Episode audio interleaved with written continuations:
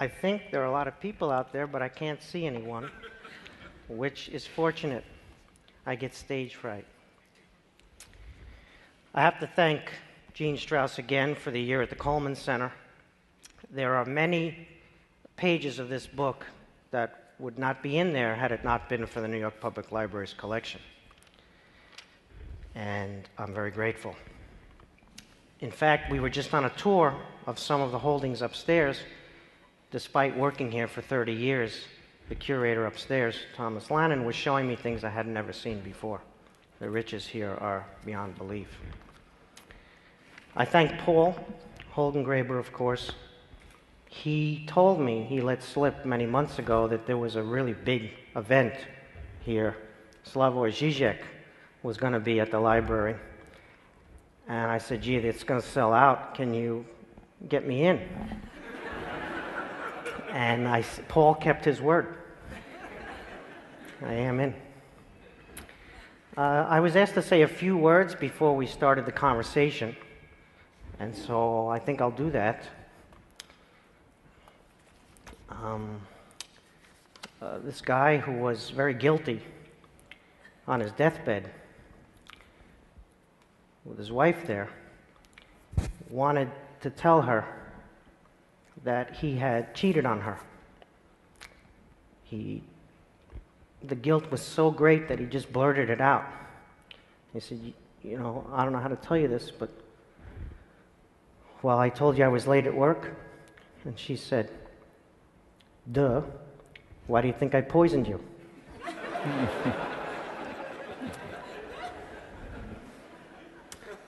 You know how many middle aged men go out for milk and never come back? Not enough. Not enough.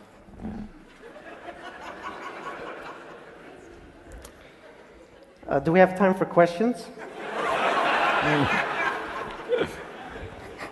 yes, is your wife here? when you talked, like, when you told the milk yes. story about my family. Yes, she is. yes, she is here. or as Joan Rivers liked to say, you know, a man can do what he wants and have as many affairs, but if a woman makes 19 or 20 mistakes, she's a tramp. It's very unfair. Very unfair. Anyway, yes, I wrote this book. And I have to thank Scott Moyers of Penguin Press because I wrote a, a book that was almost a book, and because of Scott, it became an actual book. And I'm extremely grateful for that. Uh, ideal editor. So, maybe a couple of words about what I tried to do, and then mm. the questions. So, it's kind of silly to write yet another book about Stalin. Don't we already know the story? Don't we already have as many Stalin books as we need? After all, I understand from Tony Marx that there are limits to the storage under Bryant Park. and some of us should cease and desist. And so the, there are three ways I think that I tried to do something different. And whether I succeeded or not, we'll find out. But one way was to widen the lens a little bit, to open up to the full sweep of history, Russian history and global history. So, this is not a book about Stalin in history. This is actually a book about history or about Russian power in the world and then Stalin's power in Russia. So, for example, there's a full chapter on World War I, uh, but Stalin didn't do anything in World War I. But without World War I, he could have never gotten anywhere near the seat of power.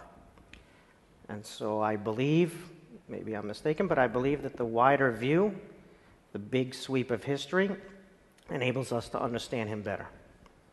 Uh, the second thing I did was to put the politics at the center of the story.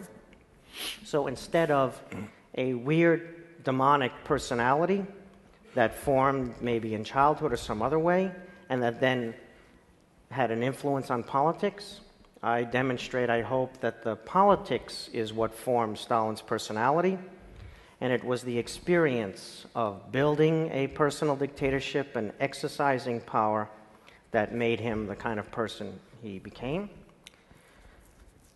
And therefore, there's a lot of stuff about him at party congresses, about him behind the scenes, about him preparing for speeches, about the intrigues he's engaged in, and the ways in which, as I say, this shaped him as a person. And I think the third thing that I did, at least that I tried to do, was to be very comprehensive and scrupulous in the sources, meaning take nothing for granted and go back and read everything, including the avalanche of new materials that have come out in the last 15 years. So there are three or 4,000 endnotes in Volume 1 to the uh, primary source original materials, Stalin's personal archive, KGB archive, military archive, foreign policy archive, etc. Many people are working on these materials. I'm not alone, obviously, in doing this, but I try to synthesize all the new stuff that's come out and be very comprehensive, as I said. So the, the sort of Russian power in the world story, the politics at the center of Stalin's life, creating the person he became, and then the deep immersion in the primary source materials. I think those are some of the this, perhaps distinguishing characteristics of the book. So I could talk further about what I think is in the book, but I think at this point, maybe my friend Slavoj Žižek might launch the conversation. Thanks very much. First, thanks to all the organizers, Paul and others. Second point, I'm really honored to be here with you because that's the type of book I think we who are all fascinated by Stalin uh, were waiting for. First, I would like to begin, if I may improvise a little bit, with the feature you mentioned at the end how, uh, yes, we should avoid this. I will now use a horrible uh, Marxist term to the, this bourgeois liberal way of looking for a private secret, some vice, whatever, which explains the political horror. You adopted the right road. And even those, that's for me the tragedy. And I'm saying this as still a radical leftist. Even, for example, in films, films who, which appear to be ruthlessly critical of communism are, in a way, because of this approach, too soft in some way. Mm. Let me repeat you an old story that I like to use. I hope all of you saw it got Oscar as the best foreign movie. You remember some 10 years ago when Leben der Anderen, Life of Others. Yes. The guy is fanatically, because he comes from some East Prussian nobility, the director, so he wanted, this is his revenge against German Democratic Republic.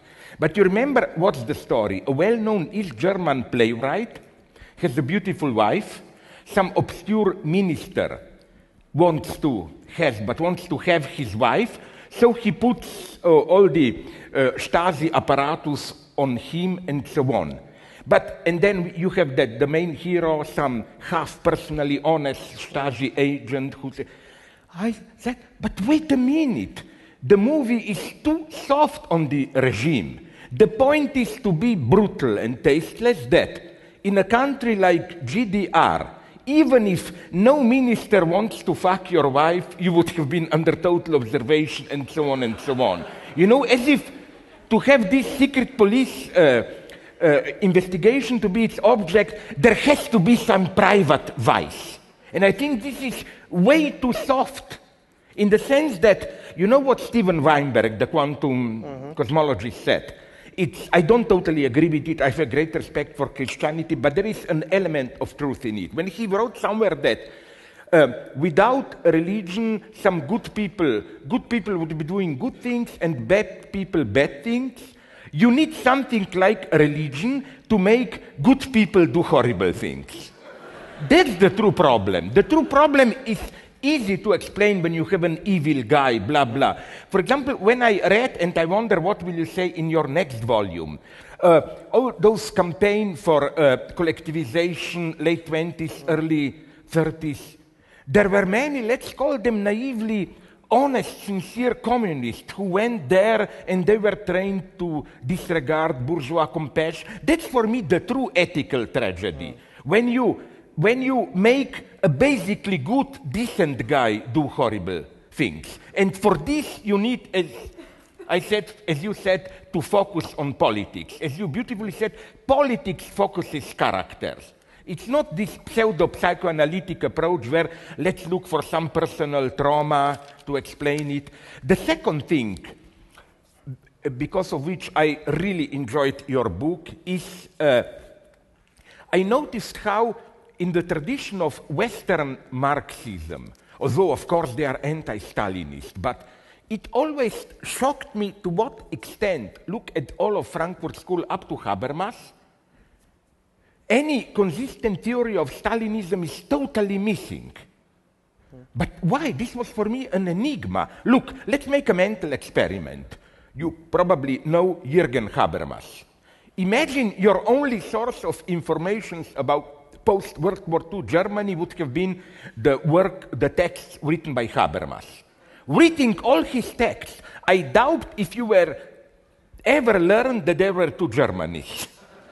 but you learn a lot of fascism and so on.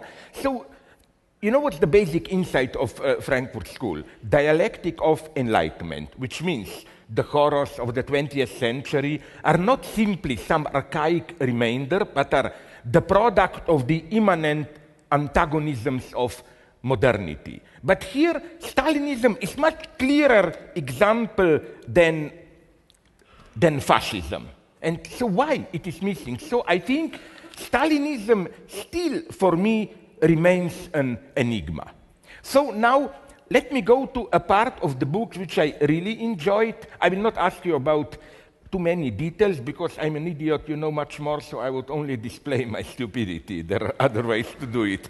Uh, what I really like, and here I would like to challenge you if you can elaborate things a bit, bit more. In the conclusion, last pages of the book, you address this obvious big question was the so called Stalinist system a deeper, I hate this terminology, orthodox Marxist, historical necessity with Stalin, but if not Stalin, then there would have been another guy? Or was it, or, or, and if to what extent it was something, the Stalin system, we, we know, that dependent to the contingent fact of the, on the contingent fact that Stalin was the one who took over. Now, uh, on the one hand, I hope you would agree, we cannot put everything on Stalin because if nothing else, there must have been a certain structure of power so that it was possible for a guy like Stalin to take over in the first place. Uh, but uh, on, then, I always distrusted this simplistic view shared by some Trotskyists and others that this is the dream at its purest. If only Lenin were to survive three, four years more, made a pact with Trotsky, oh, totally different. Maybe, but I wonder. So I basically agree with you. A lot did depend on the contingency of Stalin's personality. You described this wonderfully, but nonetheless, where would you have set the limit? I'm asking you what we philosophers call counterfactual question. You know, like, uh, was it, I think I'm more of a pessimist, and I'm the radical leftist here. I think, in a way, the whole project Bolshevik was at a deeper level doomed from the beginning. I don't think there was a possibility of something Maybe it would have been a little bit better with Lenin, at least in the last years. He was very resigned. You know, he even said, forget about constructing socialism. We should just bring a little bit of Western civilization to Russia and so on. So, if I can ask you later some other questions so that I don't like too much, how would you Maybe be more I could precise? Answer this one. Yes, to this one, yes. Maybe I could answer this one. Yeah. I don't know if I can, but I, I'm going to try. We'll see. And Central Committee, which speaks through me, will tell you Yeah. you succeeded or not. Like- Yeah. Brings back memories of writing the book. yeah. So, this is a book about ideas.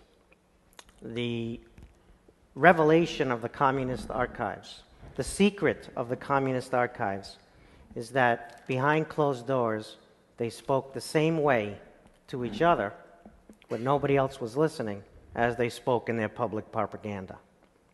They spoke about class warfare, kulaks, rich peasants, finance capital, bourgeois revolution, socialist revolution. Privately, that's how they spoke. It turns out the secret archives have shown that the communists behind closed doors were communists. That's the big revelation.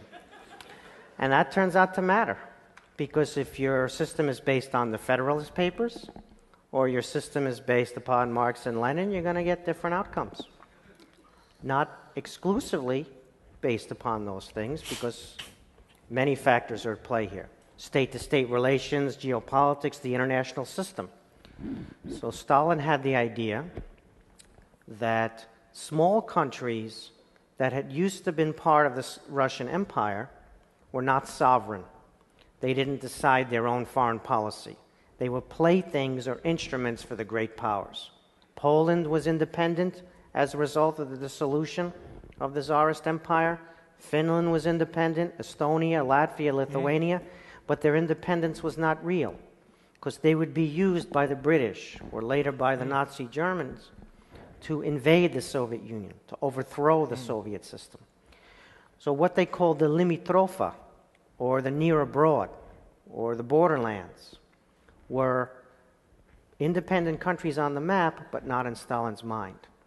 And so, therefore, he sought to prevent those countries from becoming playthings in the hands of the Western powers. So he tried to do coups in those countries to overturn those systems because that was his way of guaranteeing Soviet security. Mm-hmm. This is the 1920s already.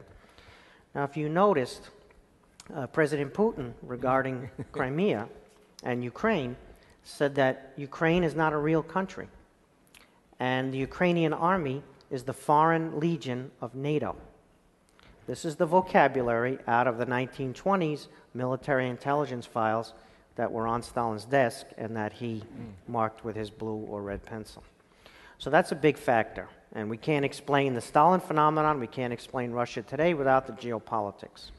And then, of course, there was the fact that they were communists, which means that they were not trying to ameliorate the market, ameliorate capitalism, mm-hmm. fix it on the edges, redistribute a little bit of income from the upper to the lower.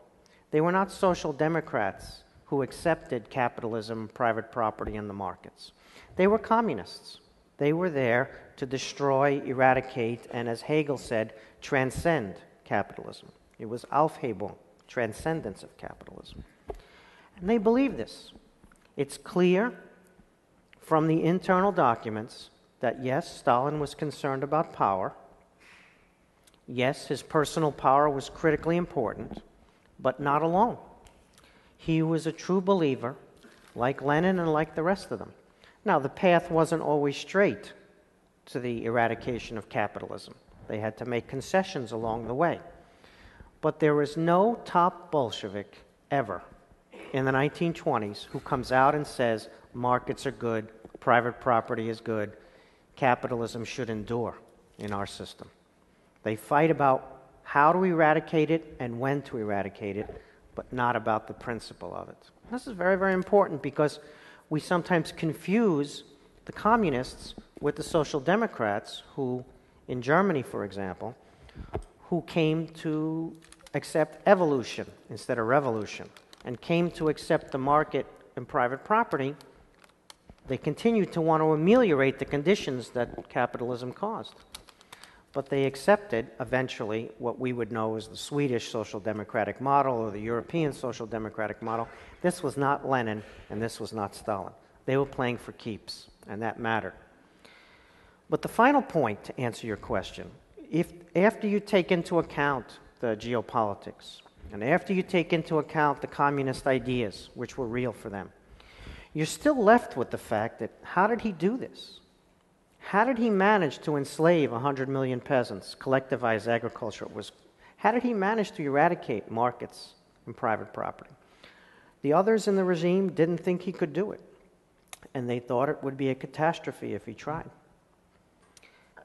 And it was a catastrophe. They were correct. The critics of Stalin, before he launched collectivization, which is where Volume 1 ends, predicted disaster, and their predictions came true. In fact, it was worse than their predictions. But the thing about Stalin that differentiated him from the others, what made Stalin different, was that he did it. He went all the way to the end. Famine, five to seven million dead from starvation, 40 million at least starved but survived, cannibalism. The regime itself was destabilized, his personal dictatorship was destabilized. He kept going until collectivization was 100%, until capitalism had been eradicated in the countryside. And so this is unusual. I don't think there was another person inside the regime sharing Stalin's views on foreign policy, sharing Stalin's views on communism. I don't think somebody else could have done this. And so, in a way, Stalin was, it's never necessary to kill tens of millions of people. It's never necessary. That's a criminal act. And progress doesn't come from murder, especially on the scale that Stalin engaged in. But from the communist point of view, there was no other way to eliminate capitalism, markets, and private property in the countryside. You see, because voluntary collectivization, as of 1928, the year Stalin made his decision, mm-hmm. was 1% of the arable land. It was only the peasants who couldn't farm at all who joined the collectives. And they were 16 households, 17 households on average, 1% of the arable land. There was no voluntary collectivization. There was only coercive collectivization. But if you believe that capitalism is imperialist war, if you believe that capitalism is wage slavery, if you believe that capitalism is injustice and alienation and all the things mm-hmm. that they believed in, you try to overcome, transcend the Aufhebung of the capitalism. It turned out that the answer was worse than the phenomenon that they were critiquing. Stalinism was worse than the capitalist exploitation. But nonetheless, he was able to pull this off. And that's very unusual. That's his contribution. His contribution was the willpower inside this system to enact this full scale statization, elimination of markets and private property, which didn't happen in very many places, and nobody thought it was going to happen here. And Stalin unfortunately saw it through. So, in that sense, his contribution is colossal. He couldn't have done it without the Communist Party. He couldn't have done it without the ideology. He couldn't have done it without the state of siege, so called capitalist encirclement. He couldn't have done it without millions of young people who wanted to participate in the building of a new world. Many factors played into his ability to do this but I don't think anybody else in the regime uh, could have managed to go all the way the way he did. Can I do a counter question? Now, I basically see what you want to say, but I'm a little bit perplexed. In the, what sense? The way you describe it now, it's just that we had this background of communist ideology shared by all, and Stalin was just going to the end in will yes. and so on. Yes. So, okay, let's play this counterfactual game without Stalin, or let's say in 24 Stalin has a car accident or whatever. Yes. What do you think would have happened? Just the same system, maybe a little bit more moderate, not even that. Because, sorry, just this, that I finish. Another thing that I ad- admire in your book when you describe all those factional struggles Trotsky is, I'm sorry if there are some Trotskyites here to uh, offend you, it's the sheer stupidity of Trotsky. How, you know, the, the, how do you call it? Uh, he, the ground beneath him was cut, Stalin taking over, and Trotsky just arrogantly waiting for the. Be- he really believed in himself. He thought, let that small, stupid Georgian bureaucrat do his job with one big speech. I'm the hero of civil war. So, uh, again, uh, uh what would have happened without Stalin? I know it's a stupid question, but it has a certain weight, I think. I don't think it's a stupid question at all. I uh, think it's exactly the right question. Okay, so what's your right answer? I mean, sorry. yes. Not to put me on the spot, but I appreciate that. You know, so I mean, let's say Bukharin, Kamenev, Zinoviev take over in 25. Okay, they were on opposite sides. I know. all the- Yeah, so um, Trotsky is a very talented individual. He's a great speaker, and he is an extraordinary, dynamic, charismatic personality. However, this was not a job, a speaking job. Uh, this was a job for different talent, which was uh, behind the scenes intrigue, backstabbing, coalition building, gaining others to your side, reducing your enemies by dividing them, uh, many talents that he proved not to have in the struggle with Stalin. I'll also say that Stalin was a better Leninist than Trotsky. What do you mean? Define Leninism here. So, Stalin had flexibility. I- I- I- Lenin Yeah. was very extreme in his principles. He would not compromise his principles, except when he needed to compromise his principles to realize his principles. He was the ultimate pragmatist, flexible, in pursuit of the goals that he would never yield on. Uh, Trotsky lacked that type of pragmatism and flexibility. Stalin learned it from Lenin. He was Lenin's pupil, not just in self styling, but actual, in, in fact. Moreover, Trotsky constantly tried to make himself Lenin's equal or even Lenin's better. And so Lenin was the father of the revolution. Everybody saw Lenin as on a different plane. But Trotsky would write pamphlets after 1917, after the seizure of power, recalling how he had corrected Lenin when they had had arguments. And Stalin would write pamphlets instead about how he was Lenin's pupil, Lenin's heir, and would faithfully execute everything that Lenin had taught him and taught us all. And this positioning as Lenin's pupil, as opposed to Lenin's mm. equal or Lenin's better, mm. and this ability to retreat, tactically retreat, or go sideways when the frontal path was closed. Stalin learned, as I said, this kind of tactics from Lenin, and therefore, in a way, Stalin was a better Leninist than Trotsky was. But what would have happened had Stalin died, or had there been no Stalin? So, the regime, as it was in the 1920s, was a single party dictatorship. Industry was owned by the state. And in the countryside, where the vast majority of people lived and where the wealth was, the size of the harvest was the main factor in hmm. GDP, was a, a private capitalist system, more or less At least after NEP, no? After Quasi market, so called new economic policy hmm.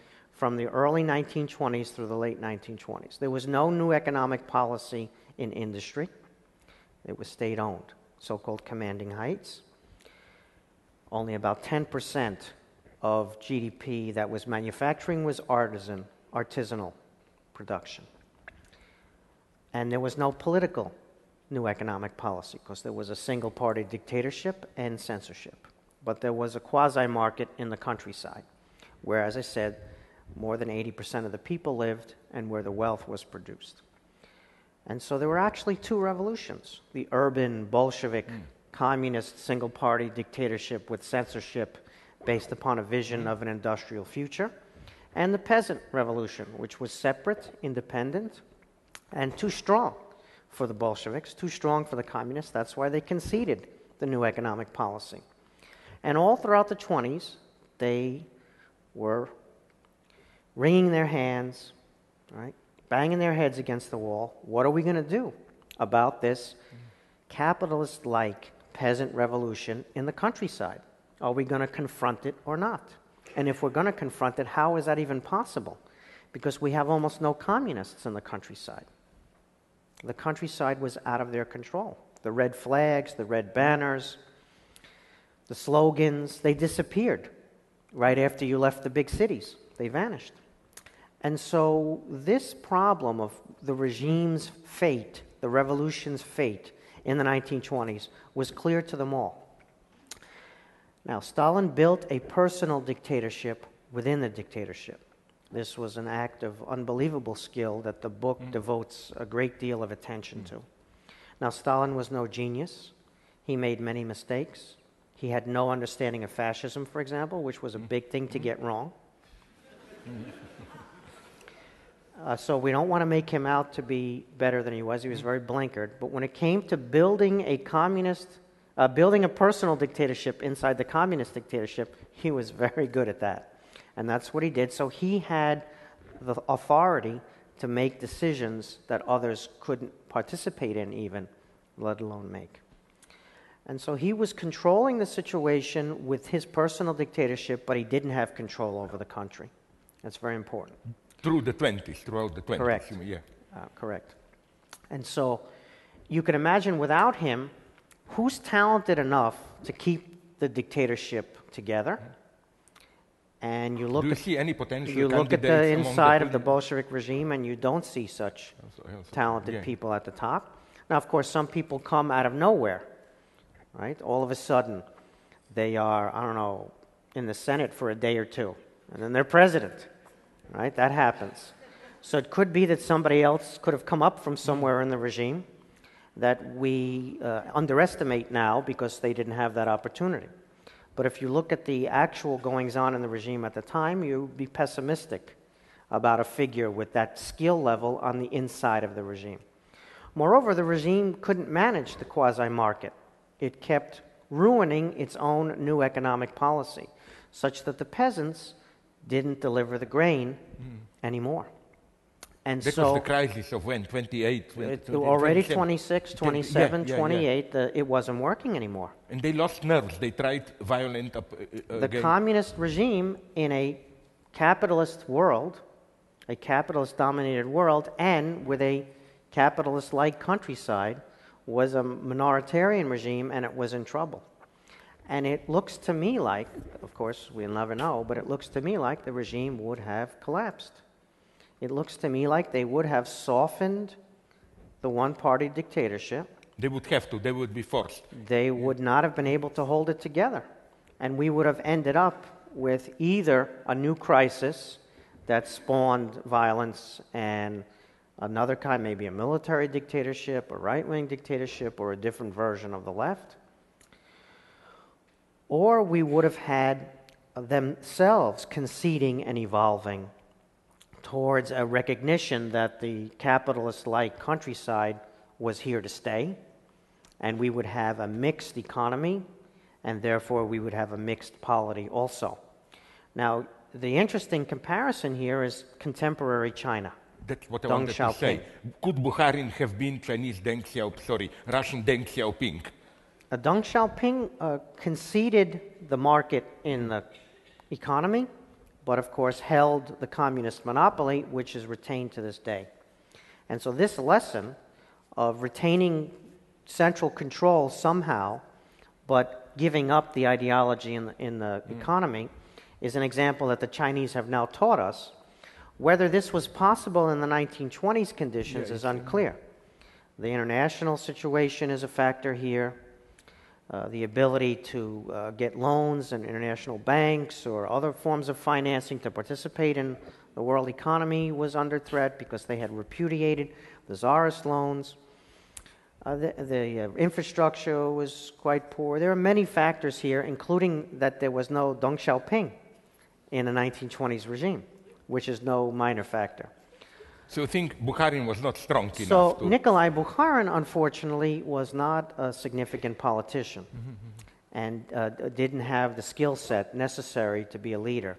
Alexei Rykov, who Ah, yeah, was the yeah, number yeah, two person in the regime, he had Lenin's position. Remember, Lenin was the head of the government, uh, the, effectively the prime minister, and Rykov inherited that position after Lenin died in January 1924.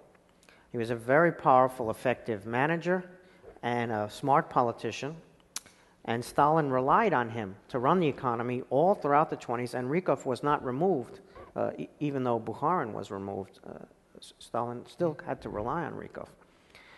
Uh, Rykov chaired the Politburo meetings because the head of the government, by tradition from Lenin, chaired the Politburo meetings. Stalin was the head of the party, but not the head of the government, like Rykov was. So Rykov was the number two person in the regime, and he's the most significant person after Stalin. And so I looked very closely at Rykov and his bio, you know, re-examining uh, the original materials on Rykov, and he's an impressive figure, uh, but he's also a communist. we have the impression, because Rykov opposed Stalin's forced collectivization, that maybe he was a little bit, you know, pro-market or pro-quasi-market. It turns out that Rykov had no special love for the peasants and no special love for capitalism, private property, and the markets. His argument was that it would be catastrophic if we tried to overturn it, mm-hmm. and so we can't do that at this time. But at some point, we will have to go after the markets, go after private property, and get to socialism. Socialism being a stage to communism, right?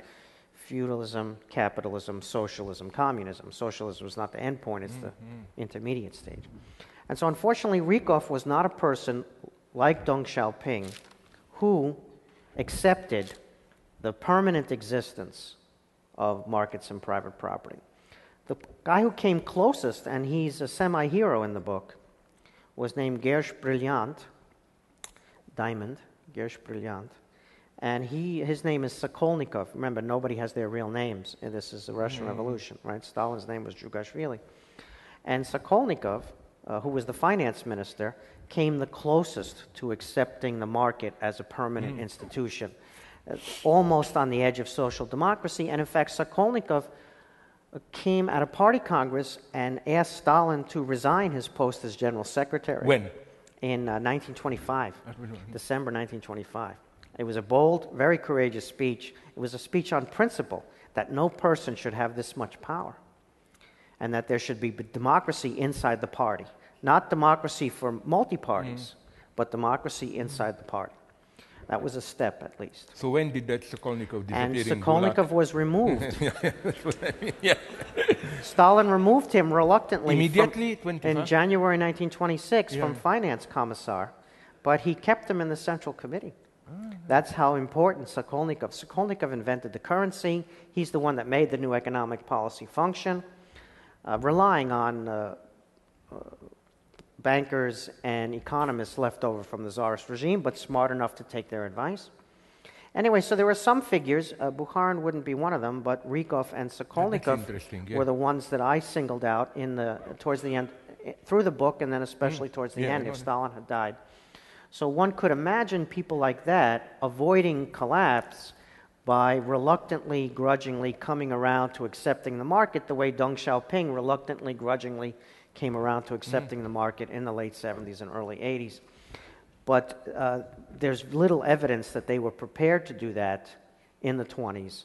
And even did they have a strong enough base? By base, I mean not in people, who cares about that, but within uh, nomenklatura, bureaucracy. If Stalin had died, Rykov would have been strong enough to take power. Ah, yes, there's no question. But unfortunately, Stalin didn't die.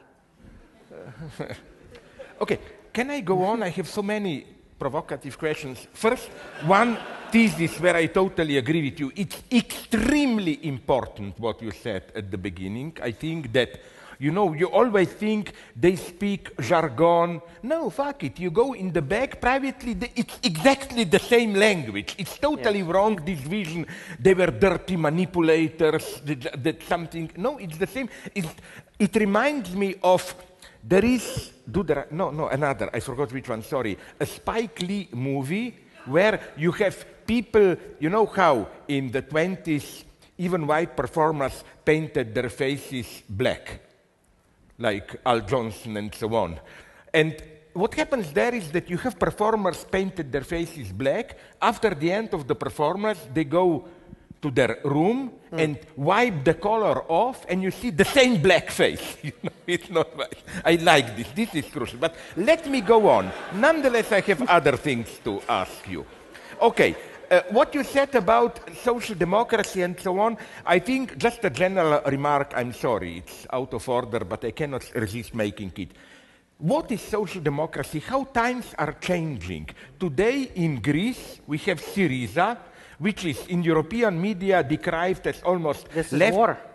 Sorry? Nothing. Yeah, leftist lunatics. But if you look closely, I know him. He's my friend at Varoufakis. What he demands Yes. from Europe, it's something that 40, 50 years ago would not have been even extreme, but extremely moderate social democracy. Hmm. In what sad times do we live that what 50 years, 40 ago was an extremely moderate social democracy. Now you have to be radical left if you said the times. But that's another point. Now I go to a little bit defense, not really of Bolshevism. I just want to provoke you. When you said communism, nations, and so on. But whatever you say about Lenin, that's my impression, you can correct me. Go ahead.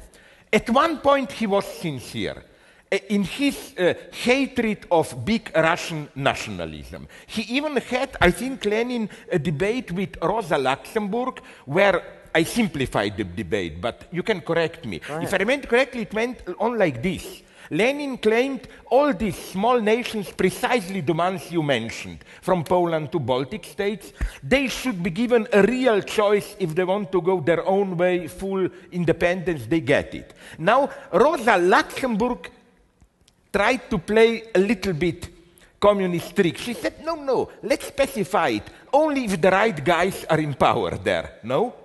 And Lenin heroically said, no, whoever is in power there, they sh-" and he did this, Lenin. Second thing, with Ukraine. Now, I will say something horrible, but from what I know, it's true. You can correct me again if I'm wrong.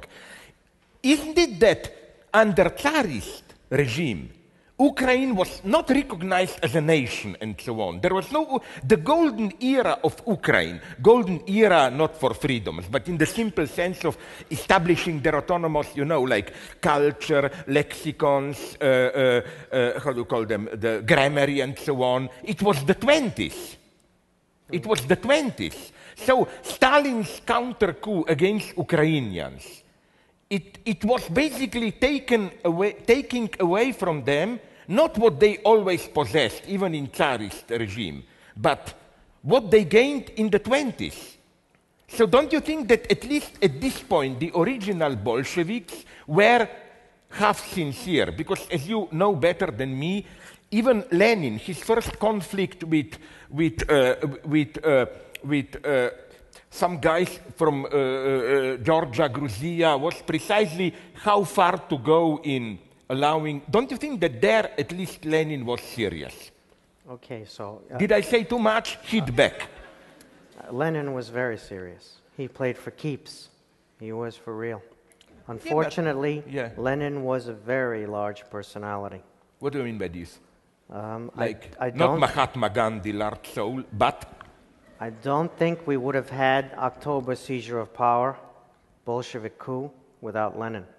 And I don't think we would have had Stalin without Lenin either. unfortunately I have to agree. Also Lenin with the is second part. very yes. major figure. So you know, on the nationality question. So the revolution happens in Eurasia. It happens in the former Russian Mm-hmm. Empire. And so this, of course, is a tremendously difficult proposition. What to do about this? You have a revolution based upon a class principle. The proletariat is the universal class, but then you have all these nations, and the proletariat mm-hmm. speaks all these languages. So, what are you going to do? Mm-hmm. It turns out that Lenin didn't really know much about these questions. Lenin was not an expert on nationalities nor on Russia. Lenin didn't travel much. He never was in Georgia. He didn't go through Ukraine. Uh, Lenin knew Zurich very well. The Dada Cafe was a mm-hmm. few doors down the street from Lenin's residence in Zurich. He knew Finland a tiny bit. And of course, he knew, um, London, Cent- a tiny little bit. yes, he knew Central Russia a little, where he was born, and he knew Kazan, where he failed to complete his law degree.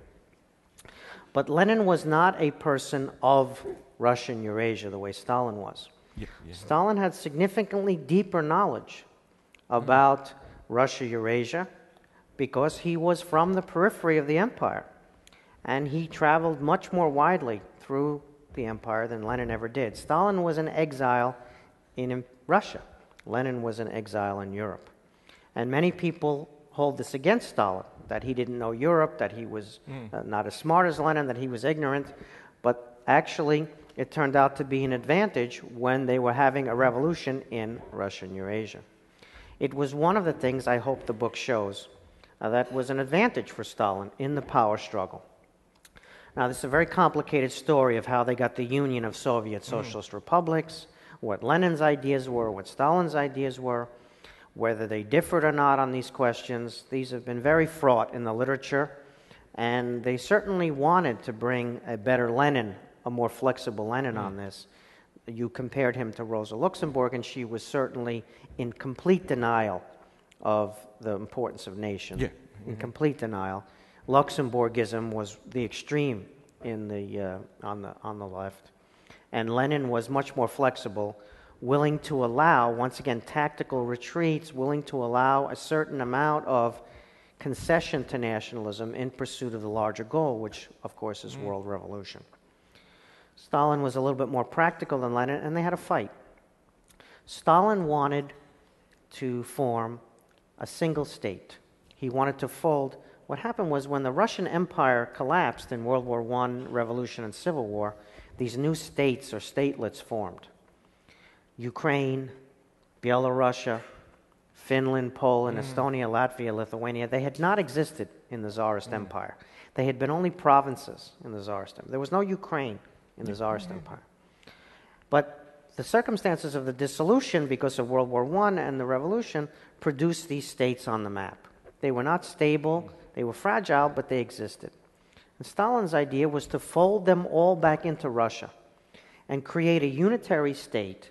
They would have autonomy, as he called it, in many policies, but they would be part of Soviet Russia, part of Russia mm. once again.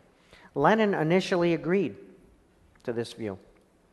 And then Lenin changed his mind and demanded that instead of folding into Russia, they would be joined in a union of republics, and Russia and Ukraine and Belarusia and the Caucasus would be equal members mm-hmm. of this union. And Stalin said, That's unfair. What about the Tatars?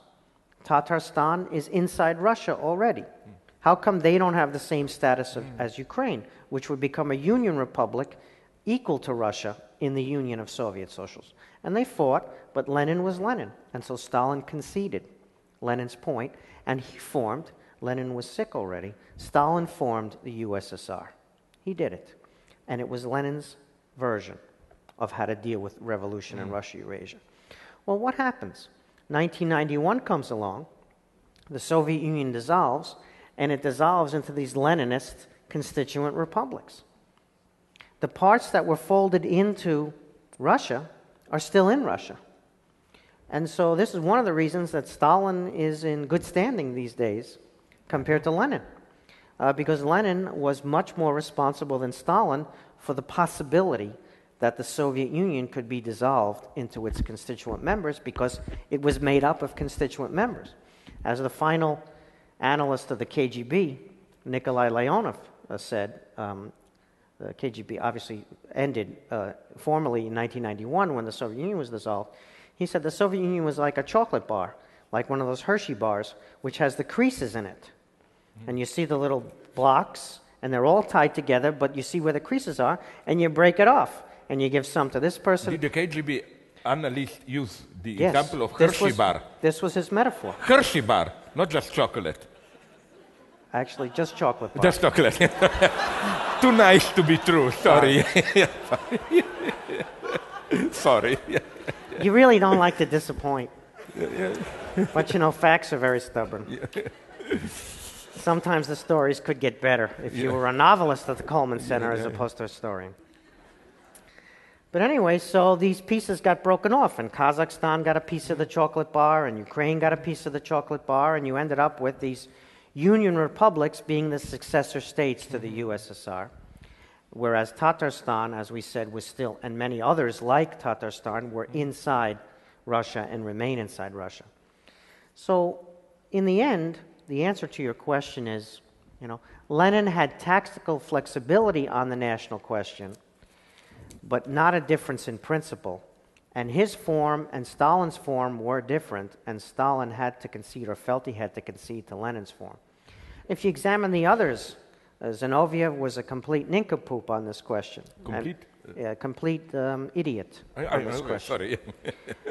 Kamenev followed Stalin, uh, but then when Lenin came out with his view, Kamenev and Stalin. So, you know, Lenin, um, he was for real on communist revolution.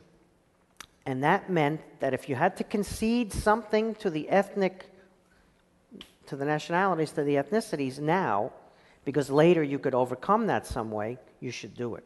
Now, let's remember, it was Lenin in 1919, 1920 who forced the invasion of Poland to try to bring Poland back into the fold, to try to retake Poland, reconquer Poland with the Red Army. And Stalin said, You know, I'm not sure we can do this. It may not work. And it failed. And Poland defeated the Red Army and remained an independent state, unfortunately, up to the Hitler Stalin Pact. Uh, 19, August 1939, September 1939, Hitler invaded one side, Stalin the other. But until that point, Poland had won its independence. And Stalin was the skeptic. Uh, he believed nationalism was for real. It was Stalin in the 1920s who got up at the 10th Party Congress in 1921 and said Ukraine is a real nation. Oh. It was Stalin who said that. This is uh, one of the chapters in the book. You know, so history is crazy that way.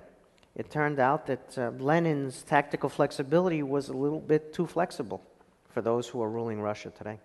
But okay, let me provoke you with another uh, friendly, aggressive. Uh, no, but nonetheless, you know, Poles like to emphasize this. Yes, Red Army wanted to crush us yes. in 1919.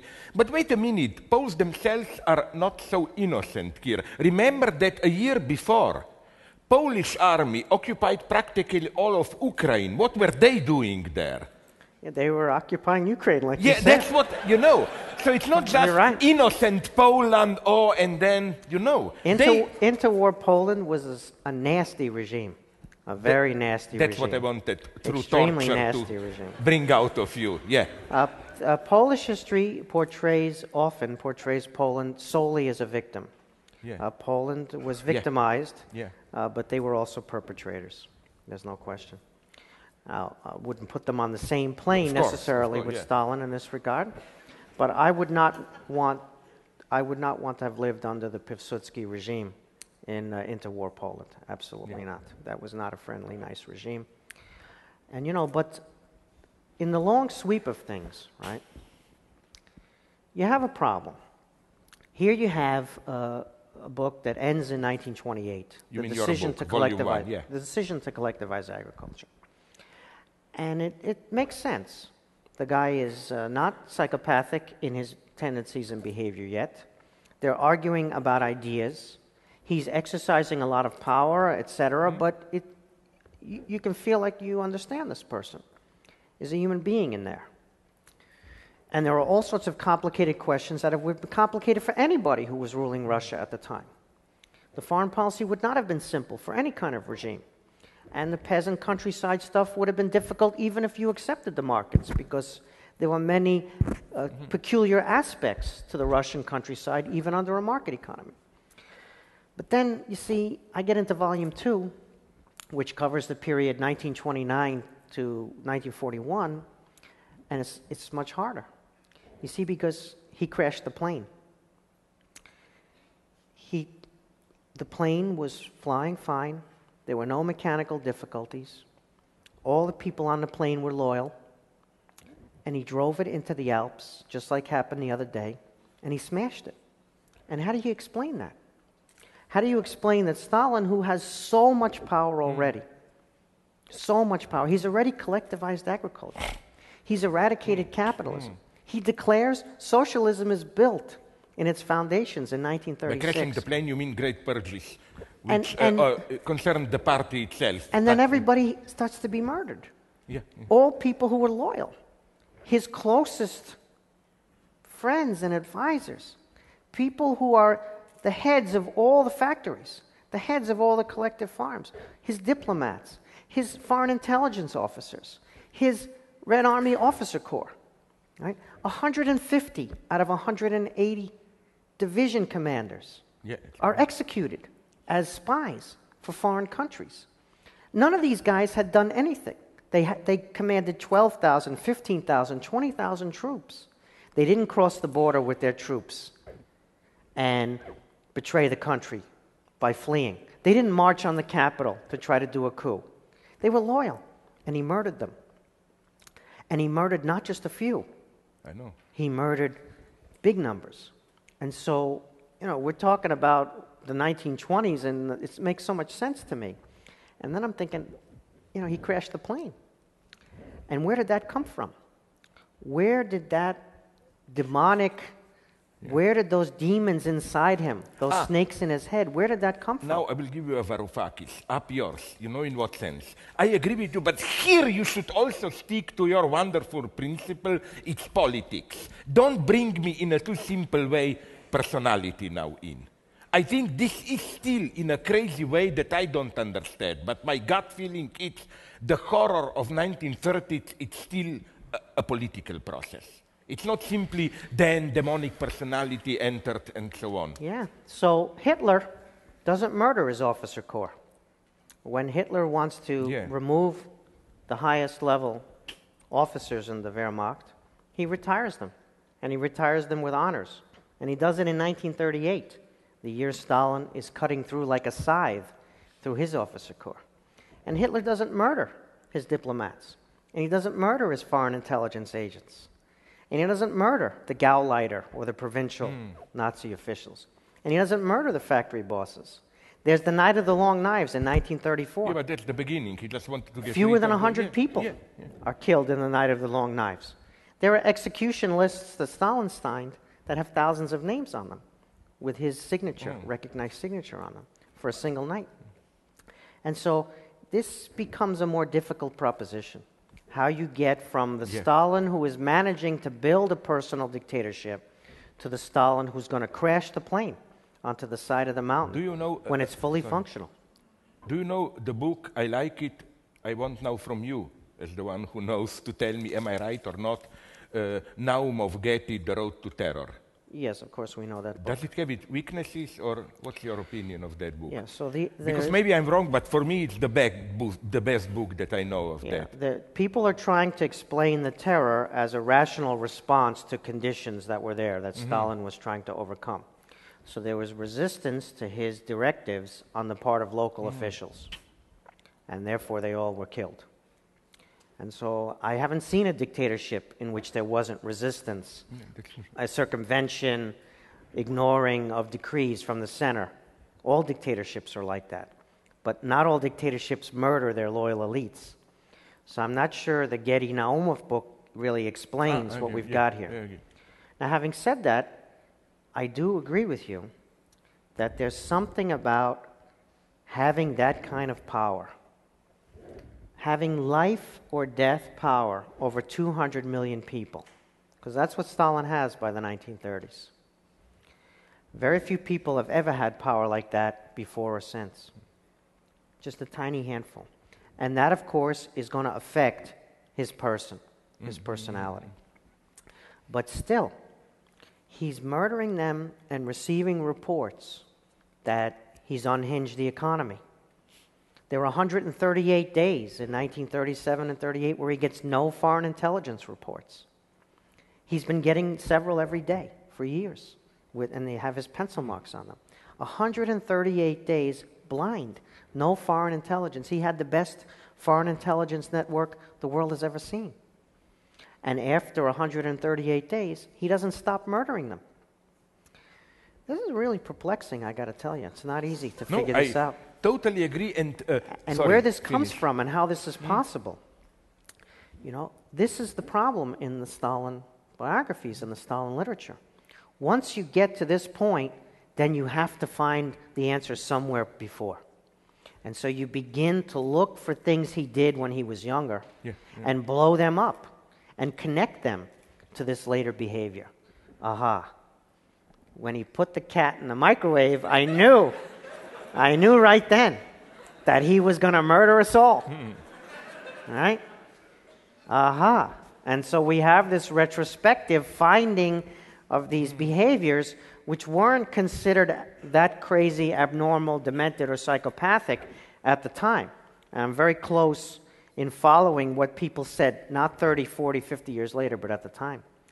And so, you know, not to go too far with this, but in, um, in, in analyzing evil, in trying to hmm. describe evil, and in humanizing evil, because evil is much worse when it's humanized, Of course. Yeah. then you can really understand it. Historians need explanation. Right? Shakespeare can have Iago, and nobody's there on the dais saying, geez, you know, Shakespeare, why, how did he get evil? What was it? He's just evil. Evil is just evil, that's it. And this is how Iago hmm. behaves. And nobody's answering, asking him questions. Can you please explain this? Can you relate this to his relationship with his mother? Or, you know, what did a mm-hmm. teacher humiliate Iago in school? Mm-hmm. Or, you know, what was it? But in history, you need, you, people are expecting explanation for this type of behavior. And if the explanation is rooted in politics, it could be. But I got to tell you, it didn't happen in other cases when mm-hmm. dictatorial politics were similar. So I don't know how much we can exclude the demonic personality from the explanation, although we'll see. I mean, volume two, I'm still putting the final touches you got on this thing. You got it how my friend Stephen did. He began with uh, the book ends open, perplexed. Basically, his answer was, "You want the answer to the mystery of book one by volume two, no?" That was basically sorry. That was evil. I wanted to tell you a much more serious. You know, I thought I was being subtle. but I wasn't. Sorry. Uh, I gotta do better. a more serious thing. I liked very much what you said about comparing Stalinism, fascism. Yes. And I say this again as a radical leftists, It always, when people just throw them together into the same category of totalitarianism, I agree, there are good reasons for it. But the whole functioning of the system hmm. was different. Let's take the most extreme example of Stalinism the purges. Why this compulsion to have people, victims, accused, publicly admit, confess their, you know, Bukharin and so on, uh, confess their sins? You cannot imagine the same thing in Nazi Germany. It would have been meaningless within the Nazi universe to organize a big trial against the Jews where the Jewish leader would confess to their plot against Germany. It's not part of their universe. Another thing which touched me. What would be the comparison would be the Himmler and Heydrich and Goering confessing to being Soviet spies Yeah. and a- in public and then being executed for that. That would be the equivalent But again, as you said, it doesn't happen It's there. unimaginable. Yeah. Another thing, I read in Anne Applebaum's Gulag book Yes. that even in the darkest terror period up to early 50s, uh, when Stalin was still alive, she writes about this. I hope it's true. I don't have any other means to, uh, to check it up. That uh, once a year on Stalin's birthday, all the prisoners were collected and had to sign collectively a telegram, Gulag prisoners, to Stalin, Yes. wishing him.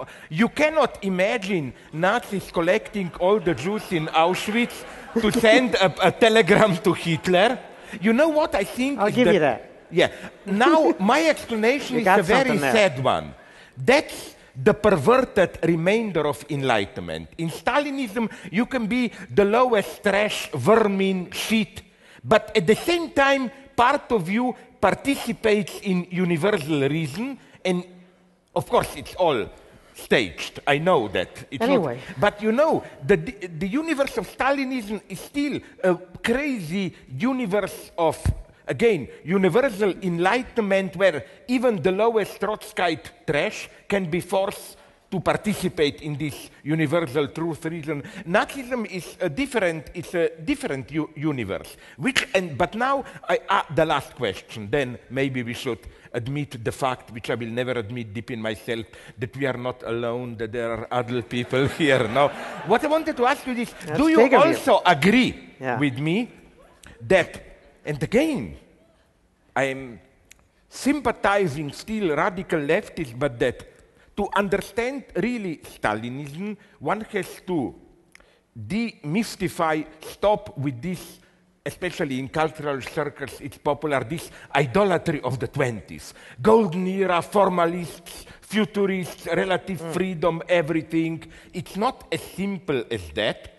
Especially, you know, some very strange things were going on, which are in their ideological potentials, maybe in a way even more ominous than Stalinism. I've written about this in my books. You know, the so called, I cannot call it otherwise, uh, uh, Gnostic Bolshevism. There was a strong movement, Trotsky even subscribed to it. I have quotes where he says, the next big task of Soviet power is to construct a new man. And he means it quite literally, biologically. A new man who would be much more rational. Ultimately, th- there was a very strong school in the 20s which even said, claimed uh, sex is a bourgeois invention, basically.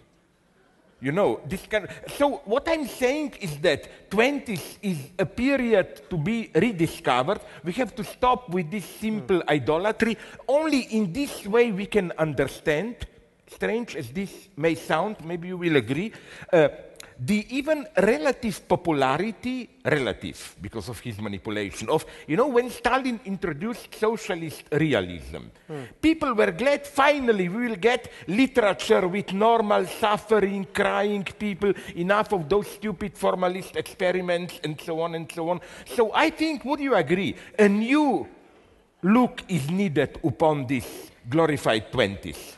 You know, um, there was a revolution and it was real. The revolution was widespread, mass participatory. It was mm. the biggest revolution in world history to date. The Chinese Revolution would happen later, obviously. Yeah, yeah.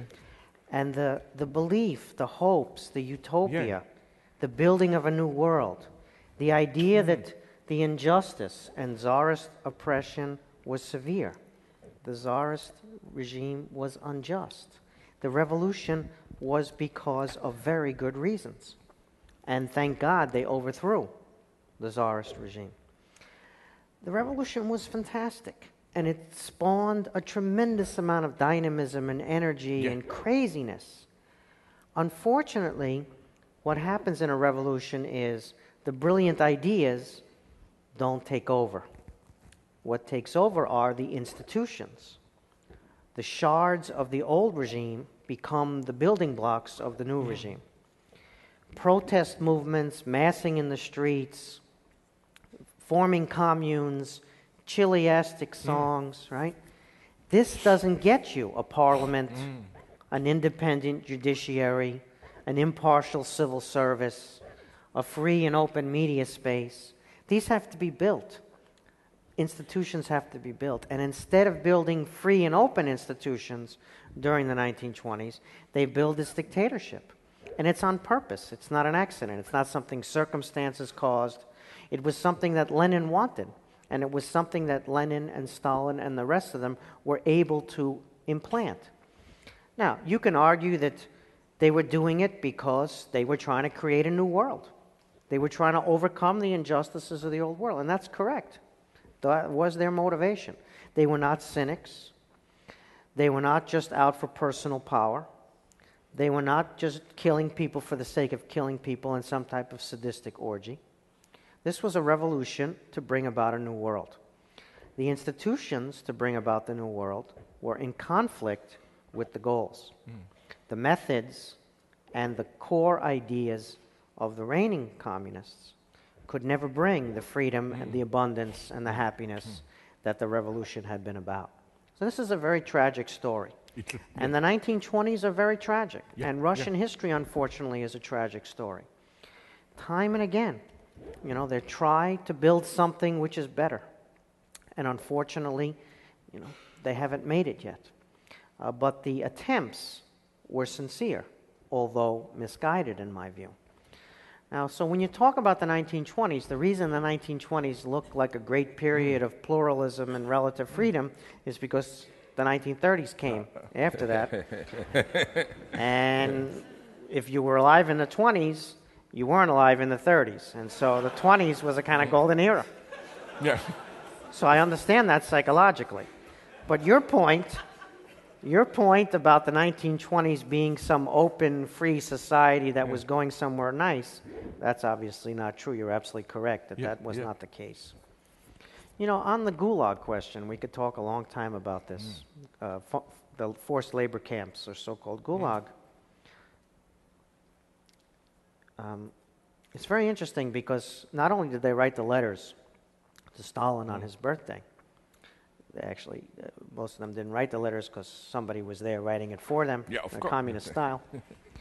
But they had uh, New Year's Eve masquerade, and they would have dancers and they would have theater directors, and you know half the Bolshoi troupe was there in the Gulag, dancing for the fat-fingered, thick-necked Gulag commandant and his wife, who were in some Arctic circle but had assembled the talent and uh, was uh, the photographer who took pictures of the evening and then sent it, whether it was the New Year's Eve mas- masquerade ball or it was the May Day parade or the Revolution parade.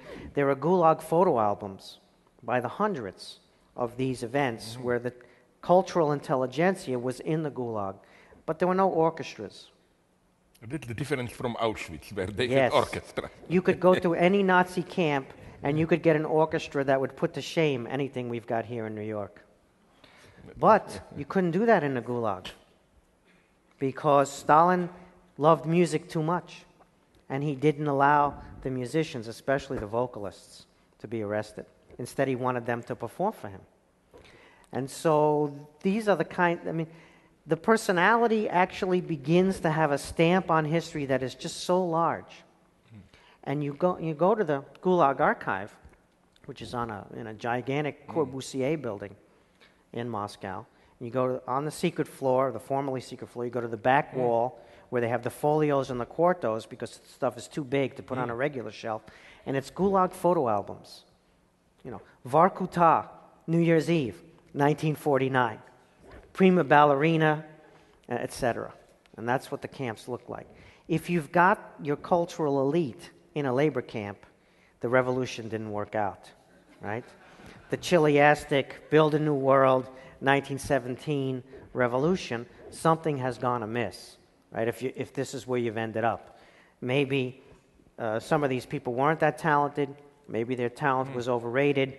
Maybe some of the people who served the regime, their talent was underrated. I agree with you on that. Some of the socialist realist paintings are well done. They are. Some of the orchestral music that's produced is uh, better than the music that was produced in the 1920s or before. And you could go on. Some of the architecture is stirring, effective. You know, so we have to be careful about wonderful culture, evil culture, yeah, of course, the yeah. dichotomy that you've got going on.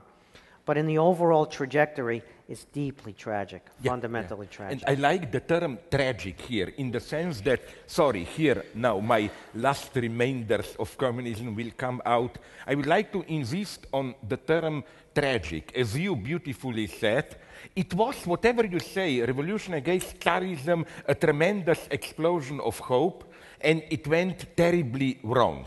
This is why this is another difference between Nazism and Stalinism.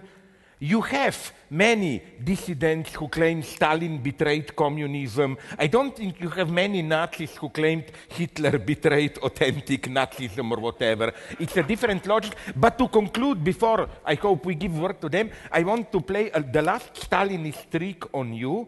And what? You know, one of the stylistic characteristics of Stalin's writings, you must know it better than me, is that he likes to ask a question and then answer it himself. Like, what are, comrades, the problems of economy today? Comrades, the problems of economy today are. So, to give you the last chance, is there a question that, modeling upon the greatest genius of humanity, Stalin, that you would like to ask yourself and then answer? Do you have a question like that? Are you ready to live up to Comrade Stalin and do this? Quite seriously, what this means in more normal terms is do you think, do you feel that we missed any crucial point that has to be made? You know, the question I'd like to ask myself is Yeah. how did I get on this stage? How do, to get How off did the I stage? get here?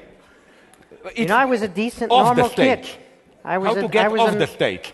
Very simple. Nominate me Minister of the Interior, you're in Gulag next day. It's not. I grew up uh, regular, lower middle class, working class household. And, you know, I should have had that kind of life. You know, I came home. Yeah, but you have that kind I of was in life. fir- you are a professor writing books.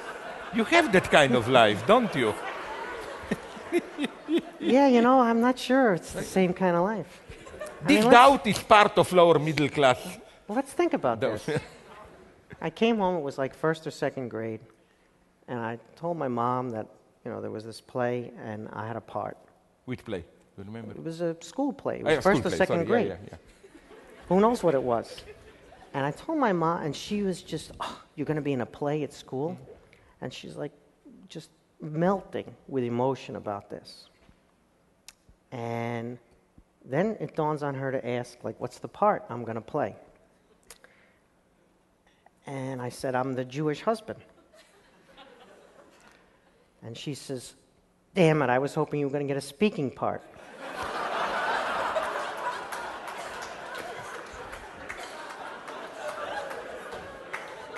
So uh, as a reaction, you write now big fat books to How, what am I doing revenge here? against your I fell out of the station wagon on the ride to school and, and bonked my head, and now somehow I'm writing three volumes on Stalin. Not to be a psychoanalyst. But do we uh, uh, go to audience questions at this point? What's the protocol? Is there someone from the leadership? Paul? What? I think. leadership is coming up.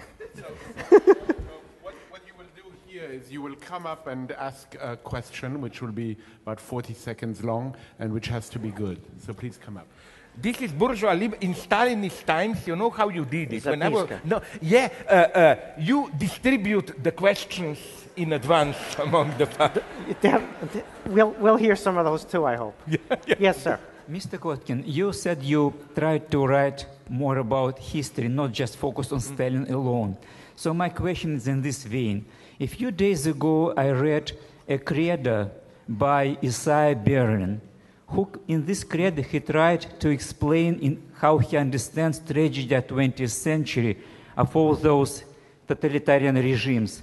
And, he, in, in, and I wonder if you agree with his explanation. He says that it usually starts as somebody has an idea how to bring, bring paradise onto earth.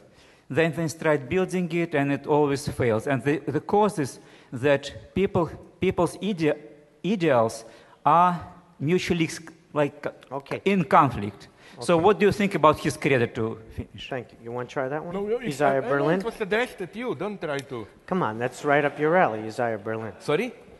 No. You know, um, uh, there is something about the 20th century and these regimes that we hope we don't see again, and that there is uh, a large number of phenomena that come together to produce them.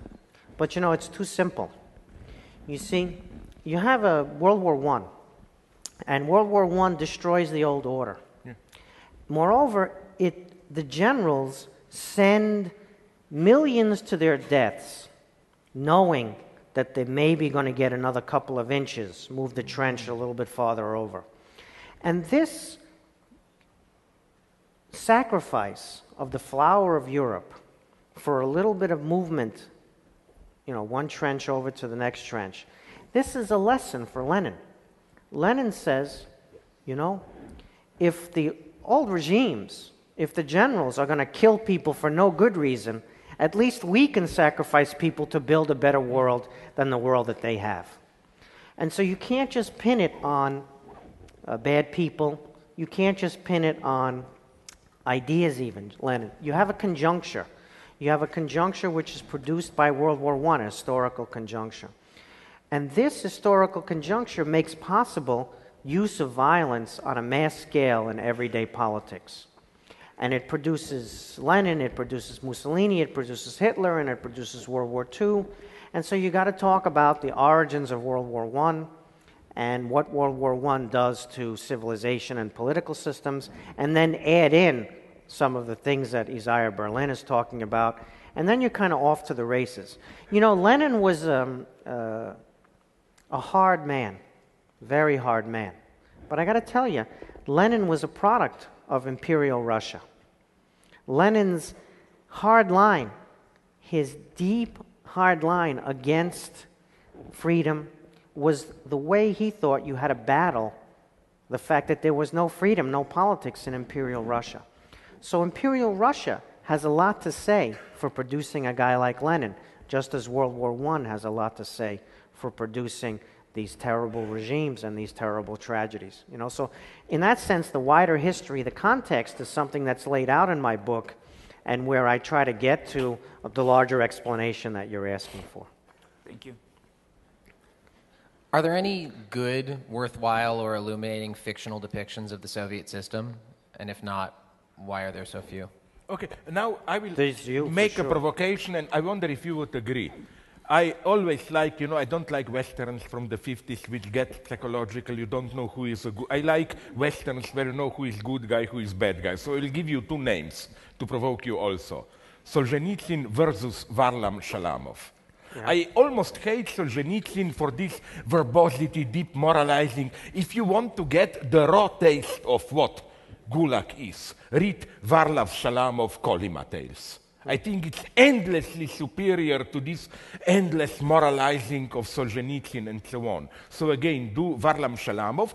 If you want to get at the roots, the 20s, the potentially, to use your terms, demonic side of the 20s, read the one who is, and it's now more and more recognized among my Russian friends, the, the greatest Soviet Russian author of the 20th century, uh, Andrei Platonov. His foundation piece and so on. There you have, he saw the nihilism already before Stalinism, he saw where there is some terrifying nihilistic dimension in it. So I would say these are two of my favorite names in fiction, pure fiction. Uh, Andrei Platonov, especially his great novels, but also his short stories. There are some wonderful movies even made Yes. on them now, and, and uh, Varlam Shalamov. What about Vasily Grossman? Is Vasily Grossman uh, Uh, uh, I, appre- I, I appreciate, I like him deeply, but I'm sorry to tell you this. It will disappoint you. For me, he's way too soft humanist. In his very approach, it's something missing to grasp what you called the truly demoniac side of Stalinism. You cannot do it. He was too kind a man. I will even say this in a way. This is not a criticism. You know, you must have like like like uh, Platonov a certain almost madness in yourself to get it. Although again, I have a great, uh, almost infinite, uh, res- uh, respectful feeling for for Vasily Grossman. But the other more interesting point would have been so here I would agree with you, it's not simply black and white image. Take someone like Sholokhov. Yes, the official Soviet guy, but you know that he nonetheless, in the early 30s, he protested to Stalin against the horrors. He was almost, so you know, you have even almost official big writers who nonetheless had the minimum of honor. So let me end with another provocation. Let's face it, Quietly Flows the Don is a better novel than Dr. Zhivago. Dr. Zhivago is for me not such a great novel. I mean, Pasternak is a wonderful, great poet, whatever you want. You know, one should have the courage to distinguish even among great dissident figures. Like, this is my personal taste, you will probably violently disagree. But for me, uh, uh, uh, uh, uh, uh, uh, Osip Mandelstam and Marina Tsvetaeva are infinitely superior to Anna Akhmatova, who is an endlessly pretentious bitch. She has this complex I am a mother of all Russia, I speak for all Russia. Fuck you, Mandelstam is my hero. But that's my opinion. You're allowed temporarily, we are. The two of us, I think we are we'll- in the 20s. I'm not yet full I think Stalin. we'll leave I it at that. allow you. Sorry? I think we'll let your judgment stand. I think we'll leave it at that. That was Does this mean, like Lenin on nationality, for the time being, strategic retreat? Or what? yes. Um, hi, I'm actually Georgian. Oh I'm my God. Probably the only Georgian in this space. Are you also? I met a Georgian friend who told me I'm a distant relative, unfortunately not of Stalin but of Beria. you have no connection not- there. Well, um, my name is Vachtan Gomelauri. My grand grandfather was executed in 1937, mm. so my connection to the events. But I'm myself not much on the right from Luxembourg. So, mm. Okay. my question is, you know, I, I, I it w- w- was very historicist discussion, and mm. to kind of bring it to a little bit of structuralist points. Um, you uh, elaborate a lot on Stalinism being related to the kind of a perverted discourse. And in this way, um, especially when you expand on his denial of uh, negation of negation and real and void, cut. Ah, you um, are talking to me now. yeah, Theory. yeah, yeah, yeah. sorry. Because No, no, sorry, I I, mean, we had the history is beautifully Yeah. written. It's very funny Yeah. Talk about history, but you know, to bring it because Stalinism is maybe not dead, right? Like uh, they say, fascism is not dead. Maybe Stalinism is also not dead. So how do you see, like, with this denial of the real, denial of the cut and the void? Do you see Stalinism kind of living on in this post-structuralist, vitalist, delusion BS that we live in No, in you know, of there is a great irony at work in the fact that maybe Fukuyama has won, liberal demo- but isn't the irony that those communists who are still in power, but who are not like just lunatics like North Korea and so on, and incidentally, North Koreans don't even call them now communists. They, people didn't notice it. A couple of years ago, North Korea changed their constitution. No mention of communism, so just a patriotic military. But what I want to say is that those communists who are still in power as communists, China, uh, Vietnam, and so on, are more appearing as the most efficient managers of global capitalism, you know sometimes more efficient than in democracies. And that's what really worries me. But that's a topic not for today. That, again, as I always repeat it, the problem is that for me, global capitalism is approaching a stage where maybe it less and less needs democracy. If it needs it, it's more and more a kind of a empty, purely ritualized Yes. democracy. So that's all I can say now, not to go into it. Paul, can we take one more question and I can do the, some of the slides? I can talk about some of the slides if there's interest in talking about the slides or no? Is there any sex in the slides? No sex. You can provide that. So- but The question will be brief. Uh, you know that Stalin gets extremely popularity in the period of Soviet and post-Soviet tyranny. And now, for example, he gathers such a haul that you personally, I think, wouldn't be able to create without him. So, does it mean that very soon, after the end of Putin's tyranny, the soft tyranny, we'll get the new wave of reopening 20s, as you call it, and the interest to Lenin, like maybe Russia with human face? I would love to see it, but I doubt it. Why? But, but I agree with you, sorry, just this, that wasn't there a mega opinion poll, all academics in Russia, a couple of years ago, the greatest personality of all Russian history, and I think Stalin ended third, but not with a great distance after the first two. The first was Alexander Nevsky, I think. But nowhere inside was Lenin, you know, which is me a rather good point for you Lenin. look very much like Dmitry Bykov, the famous Russian writer. Thank you very much. Yes, I'm a great fan of Lenin and I hate Stalin. That, that's normal. Thank you. Okay. Paul, could we have the slides and I could go through them if that would be okay briefly? This is almost, can you go a little bit faster so we can get to the, uh, the start? Uh, I, I don't know. I, I won't do much, but let's see. You can comment also because I think we can see them. All right, that one. Unretouched photograph, 1927. This Russo Japanese War, that's unfortunately the Russian Navy going down. That's the guy who caused the war in some ways, but also got them out of it, Sergei Witte, the first prime minister of Russia. That's the first parliament meeting. These are all from the glass plate negatives. That's Nicholas II mm. on the throne. This guy saved the Russian regime in 1906, the interior minister, Pyotr Durnovo. That's Stolypin in the white jacket, directly behind Nicholas II. He's the great prime minister. That's his dacha. He's about to be assassinated, unfortunately. That's uh, um, European royalty. That's Queen, right? Oh, I was. Elizabeth and Yeah, that, that's the Tsarevich, No, hemophiliac. yeah, They don't let him down because if he bumps into a tree, he'll die of. Uh, uh, that's Stalin's father. That's Stalin's mother. The other Georgians in the room. Uh, that's Stalin's birth hovel. Before Beria built a gigantic uh, monument over. That's the guy who paid for Stalin's education. He owned the tavern and was the head wrestler in town. That's the first photograph of Stalin, center, middle. He's about 10, 12 years old. That's, you see the attitude. Yeah. That's uh, Stalin in the seminary, second from the left on the top, beardless. That's the seminary building, neoclassical. That's where Stalin studied to be a priest. That's the guy who taught Stalin Marxism, Lado Ketskhoveli, fellow Georgian. He died young. That's Stalin's only job, the observatory. He was a weatherman. He came out, took the weather, and went back in. That's Stalin's prison cell, his first major prison cell. Unfortunately, they let him out. That's uh, his first wife, who died of disease, and that's Stalin in the corner there. That's from the Georgian Police Archive. This is Stalin from the Tsarist Police Archive, 1910. This is Sarajevo. There's the Archduke. He's about to turn, and he's about to be shot in the head. And this is the guy who's about to shoot him. Princip, Gavrilo Princip, started World War I, helped bring Stalin to power. That's Stalin's Siberian.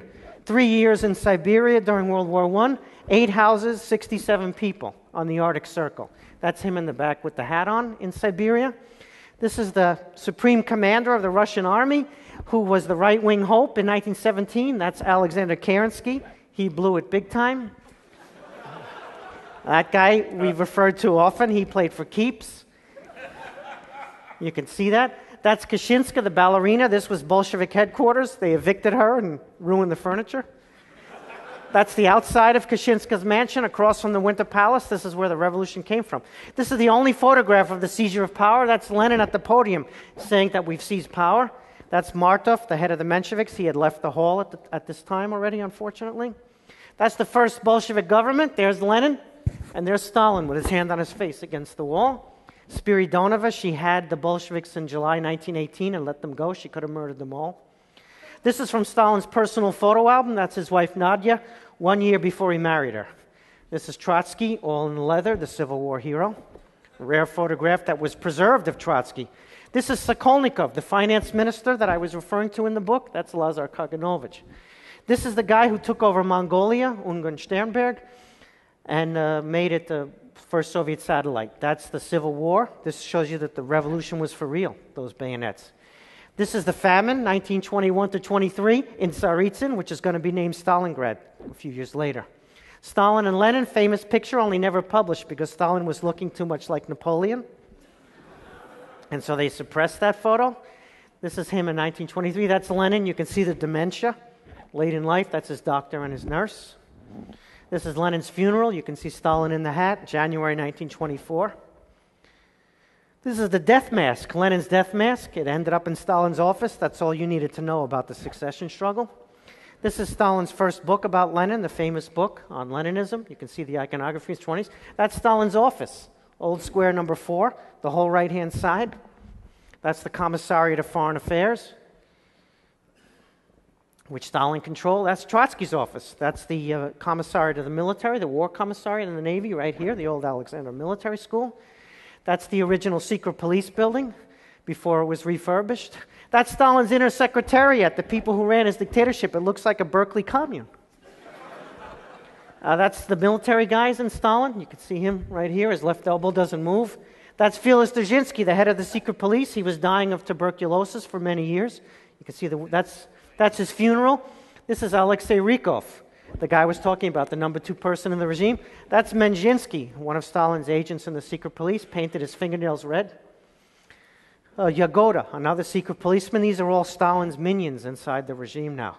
Artuzov, the guy who hated Yagoda, and Stalin used their uh, animosity against them. This is the guy who faked the first major fake trial. You have, you have the, um, this is Zinoviev, a caricature, how he's playing with the kulak and the NEPman. This is Kirov.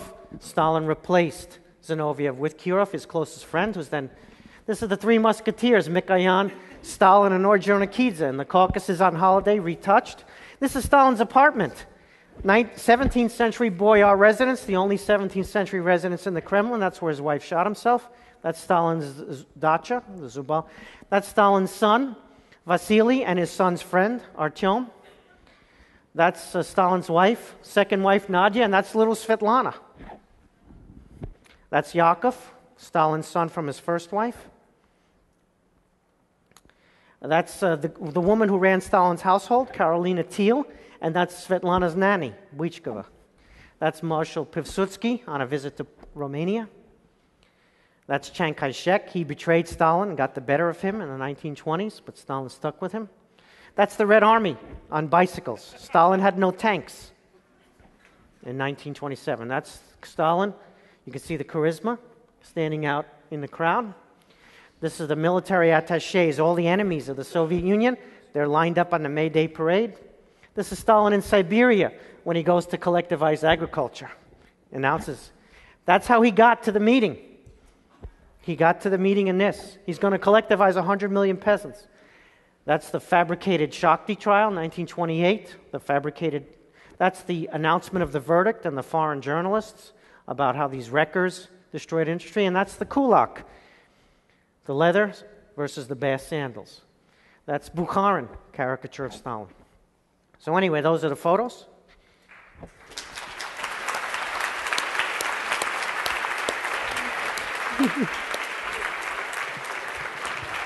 Are we done?